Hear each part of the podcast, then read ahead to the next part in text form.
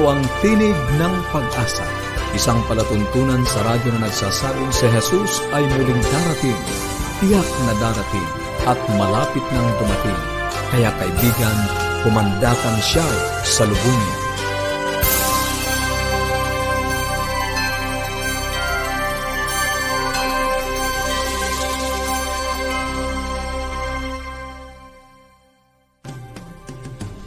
Maligaya at puno ng pag-asa ang pakikinig muli mga kaibigan. Kami po ang inyong mga lingkod, Pastor Ner Caranza at Melo o. Nag-aanyaya na samahan nyo kami sa loob lamang ng thirty minuto upang atin pong talakayin, pag-usapan ang mga makakapagpabuti ng ating mga relasyon sa ating tahanan at higit sa lahat sa pagtuklas ng pag-asang nagmumula sa salita ng ating Panginoong Diyos. Nais po namin kayong padalhan ang mga aklat at aralin sa Biblia. At kung kayo po ay nagnanais makatanggap, makipag-ugnayan lang po kayo sa amin. Maaari po kayong tumawag or mag-text. I-text niyo po ang inyong kompletong pangalan at kompletong address para po talagang makasiguro na ito ay makakarating sa inyo. Ito po ang ating mga numero. Sa Globe, zero nine one seven, one seven four two, seven seven seven. At sa Smart, zero nine six eight, eight five three six, six seven seven. Pwede rin po kayo magpadala ng mensahe sa Facebook, ang ating page forward slash A W R Luzon Philippines. I-like nyo po ito at i-follow. Or kung gusto nyo naman po mag-send ng email, maaari nyo itong ipadala sa connect at adventist.ph. At para po sa mga karagdagang Bible study resources na readily available, downloadable, maaari nyo pong i-visit ang bibleschools.com forward slash Central Luzon. Magagalak po kami na tumanggap ng mga mensahe buhat sa inyo yes, at higit sa lahat ang padalhan kayo ng mga aklat at aralin sa Biblia na amin pong ipinamimigay. Sa pagpapatuloy sa buhay pamilya, makakasama pa rin natin si Ma'am Delba de Chavez sa serye na kanyang pinasimulan, Ideas to Invigorate Relationship, sa pagtalakay sa panibagong paksa, Investments that Count. Welcome po mga kaibigan sa bahaging buhay pamilya. Ito pong discussion na ito ay pre-recorded at ngayon po ay pag-uusapan natin ang tungkol sa investment. Ano ba, Pastor Ner, pag tinawag na investment, ito ay yung pinuhunan mo, mm, ano? Namumuhunan na, ka. Oo. Na talagang may balik. Eh, sino po ba naman sa atin ang gustong mamuhunan ah, na palugi? Tama. Kaya lang po minsan, parang sa palagay natin, ano, ibinigay naman natin ang lahat, ano, lahat ng mga material ay na-provide natin, mm. bakit parang may kulang? Bakit parang hindi naman kompleto or masaya? Yan po ang ating tatalakayin. Ibigay natin ang panahon kay Ma'am Delba de Chavez. Tita Deng? Tama si Melo. Yung sabi niya, investments that count. Yun totoo. Kasi kung minsan, baka ang ating pinag-investan, mga scam yan. Okay? Pero ang pag-uusapan natin ngayon, yun talagang pagbibigay na talagang with uh, love and thoughtfulness in mind. Katulad ni George at ni Josie, ito'y mag-asawa. Si George may minanang sakit sa kanyang ama. Sa pag uh, yung pamilya nila, pagdating ng mga fifty years old, ay nagkakaroon na sila ng kidney problem at na, nangangailangan ng dialysis. Kaya si George, nung malapit na siyang mag-fifty, nagpa-check up na siya. At yun na nga, nasumpungan din na uh, sa hindi magtatagal, kailangan na rin siyang mag-dialysis. Mm-hmm.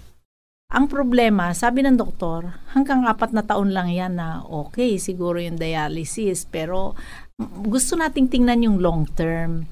Uh, mas maganda kung may transplant. Yeah, kidney transplant. Ngayon, sabi niya, ay mahirap lang maghanap ng mga donors kasi uh, yung match ba? Yes. Oh, either kapatid mo yan o anak, ganun mm-hmm. yun eh. Mm-hmm. Ay, sabi ni George, eh, hindi pwede sa kapatid kasi may lahi na nga kami eh. Kaya kahit sa anak, o di may lahi na rin yun. Mm-hmm. Kaya sabi niya, dapat talaga ibang tao. Eh, sabi naman ni Josie, eh, no kaya kung ako i-test? Asawa. Mm-hmm. Sabi niya. Ay, sabi ng doktor, alam po ninyo, bibihira ang talagang nagmamatch na mag-asawa. Pero walang problema. Sige, i-test natin. Sa kabutihang palad, match sila. Wow. Wow. At mm-hmm. dumating yung araw, pareho silang inopera. Siyempre, kasi magkatabi. Mm-hmm. Oh, at inilipat yung ki- isa sa kidneys ni Josie kay George. At pareho sila, nung matapos ang operasyon, lumipat din sila sa kwarto, magkatabi rin sila. Wow, mga kaibigan nila, grabe. Ang tuwan-tuwa sila. Kaya nag, nag-text, may mga prayers, may mm-hmm. mga kung ano na natanggap sila. Yung, syempre, yung kanilang relational trampoline. Yeah, di ba? thirty people. Grabe ang binigay ni Josie, di ba? It's a part of her and it means life. Kay George. Hindi lahat ng mag-asawa magkakaroon ng ganitong klaseng pagbibigayan. Investment, di ba? Buhay yun eh. Mm-hmm. Ang pinag-usapan. Uh, pero alam niyo sa araw-araw, ay makakapagbigay, may mga opportunities tayo na makapagbigay sa ating ma- mahal sa buhay, ng uh, galing sa atin, bukal sa atin, in little ways na ang nagpapadala ng mensahe na ng ganito, I love you and I mm-hmm, cherish mm-hmm. you. Yan ang ibig sabihin ng giving eh. Ang tawag dito eh, thoughtful giving. Yeah. Investments that count. Bakit? It counts. May kwenta. Nagbigay ka, may, may kumbaga may halaga na babalik sa iyo, pero hindi yung halaga na iniisip natin. Hindi yung sa networking yun, ha? Pero, on the other side, sa kabaliktaran naman, kung ang isang partner ay siya yung hingi ng hingi, siya ang laging tumatanggap, at bihira o kung minsan hindi man lang makapagbigay, alam ninyo, nag humihina ang relasyon. Correct. Hihina talaga. Kasi kung ikaw na lang ang binigyan ng binigyan, di, maubusan yung isa, mm-hmm. yung relational reserves. Yes. Madideplete yun. Mauubos. At kung wala ka namang ibibigay din, mm-hmm. ay paano yun? Hindi ma-replenish, diba? Ganun din sa mga investments eh. Kung perang pag-usapan, kung kuha ka ng kuha doon, di wala na, naubos na yung pinang pinakapuhunan mo doon. Balikan natin yung relational trampoline. Kasi, you have twenty to thirty people na doon sa iyong network. These are friends, close friends, family, associates, at saka kung i- sino pa mga significant others mm-hmm. na meron kang frequent and positive contact. And these are the people you could count on to be there for you during an emergency, at sila rin ay nakadepende rin sa iyo. Okay? When they have their own emergencies.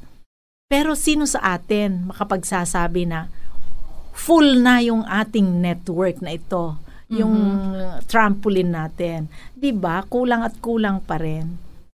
Kasi alam natin na minsan meron tayong talagang mga kaibigan, napakahirap sa atin na i-put aside natin yung agenda natin para lang dun sa yung time natin at saka energy ibigay natin doon sa relationship building natin. O diba?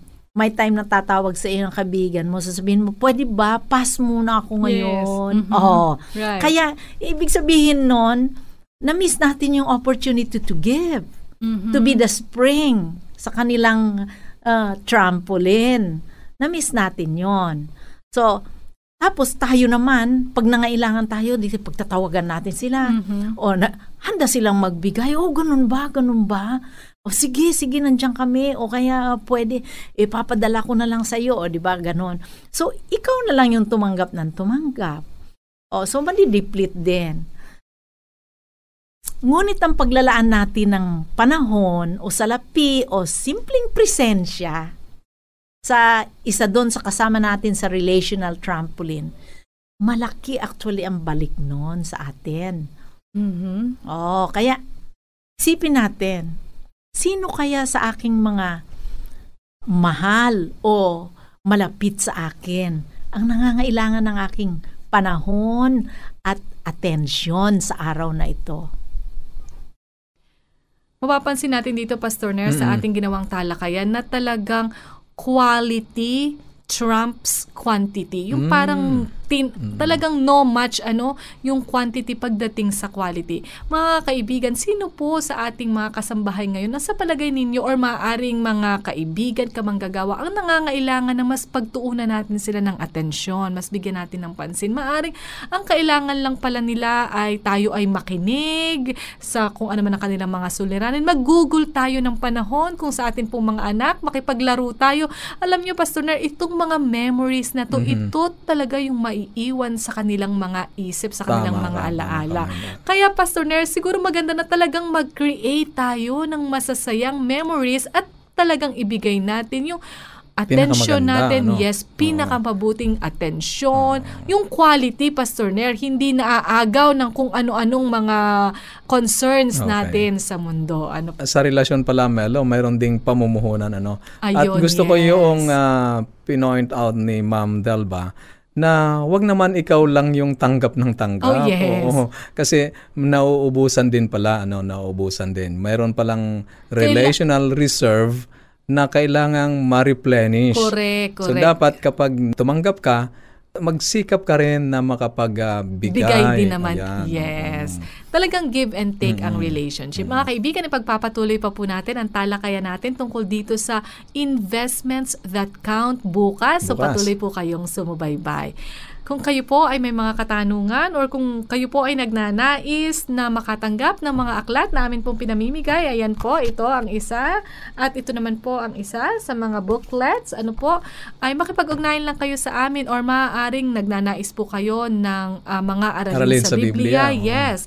Tumawag lang po kayo or mag-text ang atin pong numero sa Globe zero nine one seven one seven four two seven seven seven at sa Smart zero nine six eight eight five three six six zero seven. Ngayon po ay ipagpapatuloy natin ang pag-aaral ng salita ng Diyos. Ang atin pong series ay Apokalipsis ngayon. At meron po tayong panibagong paksa na tinatalakay, ang pagbabalik ni Hesus. Ito na po ang ikaapat na bahagi. Pag-aaralan po natin ang milenyo. Ano bang tinutukoy mm-hmm. nitong isang libong taon. Atin pong ibigay ang panahon kay Pastor Ner. Maraming salamat, Melo, at maraming salamat din po sa inyong patuloy na pagsubaybay dito sa ating palatuntunan. Pinag-aralan natin ang pagbabalik ng ating Panginoong Jesucristo at uh, ngayon naman ay titingnan natin ang katotohanan tungkol sa isang libong taon. Yan. Sinabi ni Hesus na kapag siya ay muling dumating, hindi siya matatagpuan kahit saan dito sa lupa. Sangayon mm-hmm. sa Mateo, Kabanatang dalawampu't apat, Talatang dalawampu't tatlo at dalawampu't apat.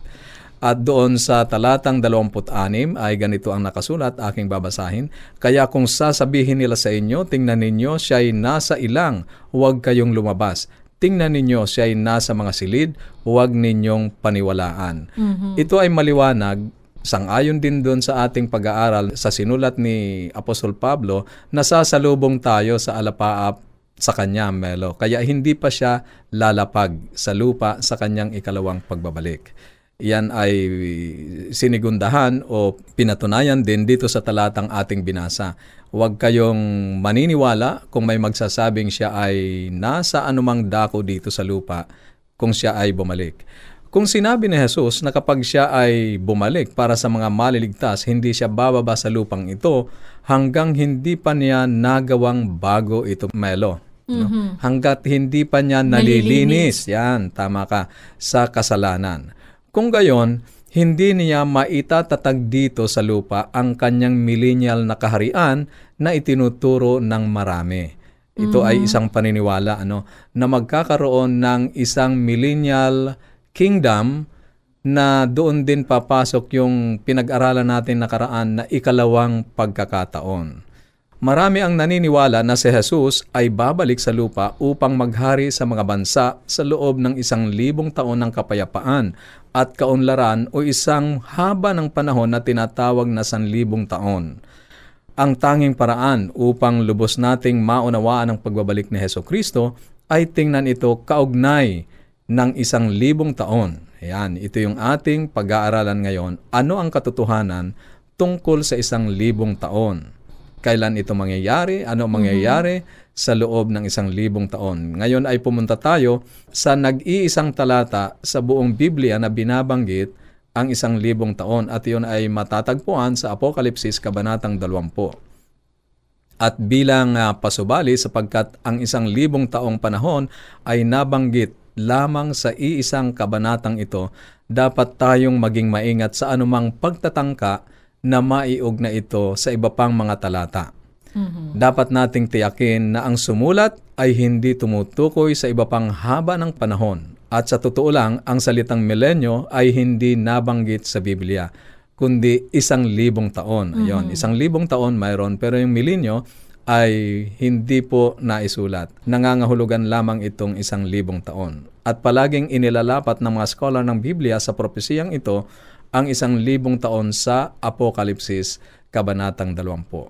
Ngayon ay handa na tayong pagsamahin ang lahat ng mga piraso ng parang puzzle, ano Melo, mm. at tingnan kung gaano kaganda ang paglalarawan ng Biblia sa pagkakasunod-sunod sa mga kaganapan. Magsimula tayo sa Apokalipsis, Kabanatang labing siyam, talatang labing isa hanggang labing anim para makita natin ang kabuuan ng sinasabi ng talata o ng paksang ito. Ito po okay, ang, Melo? Apo. At nakita kong nabuksan ang langit at naroon ang isang kabayong puti at ang nakasakay doon ay tinatawag na Tapat at Totoo, at sa katuwiran siya'y humahatol at nakikipagdigma.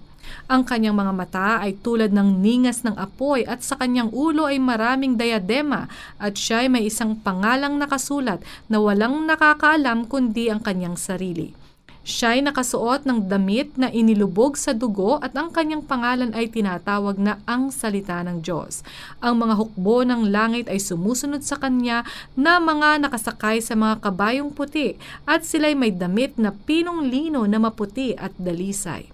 Mula sa kanyang bibig ay lumalabas ang isang tabak na matalas, upang sa pamamagitan nito'y tatagain niya ang mga bansa at paagusin niya mula sa pisaan ng ubas ang bagsik ng puot ng Diyos na makapangyarihan sa lahat. At siya'y mayroong isang pangalang nakasulat sa kanyang damit at sa kanyang hita, Hari ng mga hari at Panginoon ng mga Panginoon. Dito sa binasa ni Melo ay walang pag-aalinlangan na lahat ng description ay tumutukoy sa ating Panginoong Hesus Kristo at tungkol sa kanyang muling pagbabalik. Mula sa pananaw ng paghuhukom, darating siya upang makipagbaka, at sino ang kanyang magiging kalaban? Sa talatang labing siyam hanggang dalawampu ay pakibasa, Melo. At nakita ko ang halimaw at ang mga hari sa lupa at ang kanilang mga hukbo na nagkakatipon upang makipagdigma laban doon sa nakasakay sa kabayo at laban sa kanyang hukbo.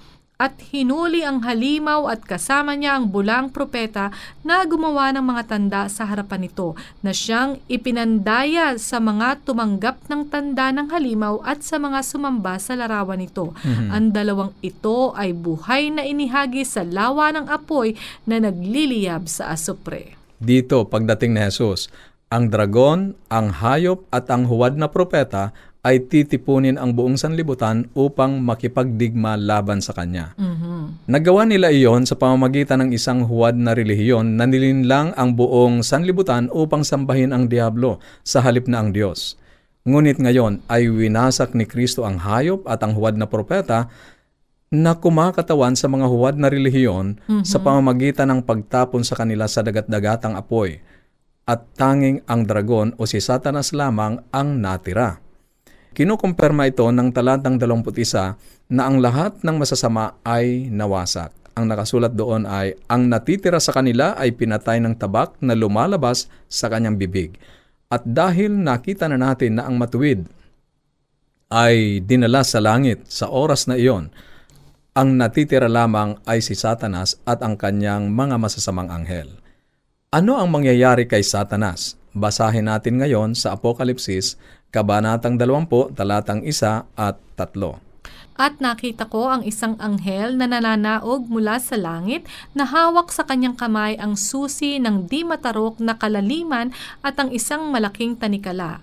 At sinunggaban niya ang dragon, ang matandang ahas na siyang Diablo at Satanas, at ginapos siya ng isang libong taon, at siya'y itinapon sa di matarok na kalaliman at sinarhan, at tinatakan ito sa ibabaw niya upang hindi na niya madaya ang mga bansa, hanggang sa matapos ang isang libong taon. Pagkatapos nito, kailangang siya'y pawalan sa maikling panahon. Dito pumapasok na yung pinag- isang, libong uh, isang libong taon, Melo. Sa panahon ng pagbabalik ng ating Panginoong Hesus Kristo sa ikalawa, ay magkakaroon ng panahon na tinatawag na isang libong taon. Si Satanas ay makukulong sa kailaliman o ilalim ng hukay sangayon sa King James Version. At maaaring iniisip natin kung ano ang pariralang di matarok na kalaliman. Parang masyadong malalim, mm-hmm. ano, Melo? Tama, malalim talaga. Sa Griego, ang salitang ito ay abusos, kung saan natin nakuha ang salitang Ingles na abyss, mm-hmm. na nangangahulugan lamang ito na isang madilim, walang laman, maladisyerto, at magulong kalagayan. Hindi ito nangangahulugang isang butas na malalim na tatagos mm-hmm. sa kabilang bahagi ng ating uh, ng earth o ng globe. Ang salitang abusos ay kailaliman. Mm-hmm. Ano? At ito ay parehong salita na ginamit sa unang kabanata ng Genesis sa Griegong bersyon ng lumang tipan ng mga banal na kasulatan, kung saan sinasabi na ang mundo ay walang anyo at walang laman at ang dilim ay nasa mukha ng kalaliman o abusos. Ang parehong salitang iyon ay ginamit upang ilarawan ang mundong ito bago ito nilikha. Walang porma, no? Mm-hmm. Bago ang Diyos ay gumawa ng kaayusan mula sa kaguluhan. Si Satanas, sangayon sa talatang binasa na Melo, ay makukulong sa isang madilim, magulo, walang laman, isang maladisyertong lugar. Ito ang isa pang lugar kung saan ang Apokalipsis ay sumipi sa lumang tipan. Ngayon ay paghambingin natin ang banal na kasulatan sa banal na kasulatan at tingnan kung saan pa sinabi ng Biblia na magiging ganyan ang anyo ng mundong ito. Ngayon ay tingnan natin ang nakasulat sa Jeremias, Kabanatang apat, talatang dalawampu't tatlo at dalawampu't lima. Ang propeta ay tumitingin sa mundong ito pagkatapos ng pagdating ni Hesus, uh, Melo. Ito po ang sinasabi, ako'y tumingin sa lupa at narito ito'y wasak at walang laman. At sa mga langit ay sila'y walang liwanag. Ako'y tumingin sa mga bundok at narito sila ay nayayanig at ang lahat ng burol ay nagpapabalik-balik. Ako'y tumingin at narito walang tao at lahat ng mga ibon sa himpapawid ay nagsisialisan. Ako'y tumingin at narito, ang mabungang lupain ay naging disyerto at lahat ng mga lunsod ay nakatiwangwang naguho sa harapan ng Panginoon, sa harapan ng kanyang mabangis na galit. Ipinakita kay Juan, ganun din kay Jeremias, ang magiging anyo ng lupang ito pagkatapos na bumalik ang ating Panginoong Hesukristo sa loob ng isang libong taon. Sa loob ng isang libong taon, ang mm-hmm. sanlibutang ito ay isang sira. Ang mga lungsod ay wasak, walang buhay, isang madilim na ilang, isang magulo, walang laman na mundo kung saan nakakulong si Satanas.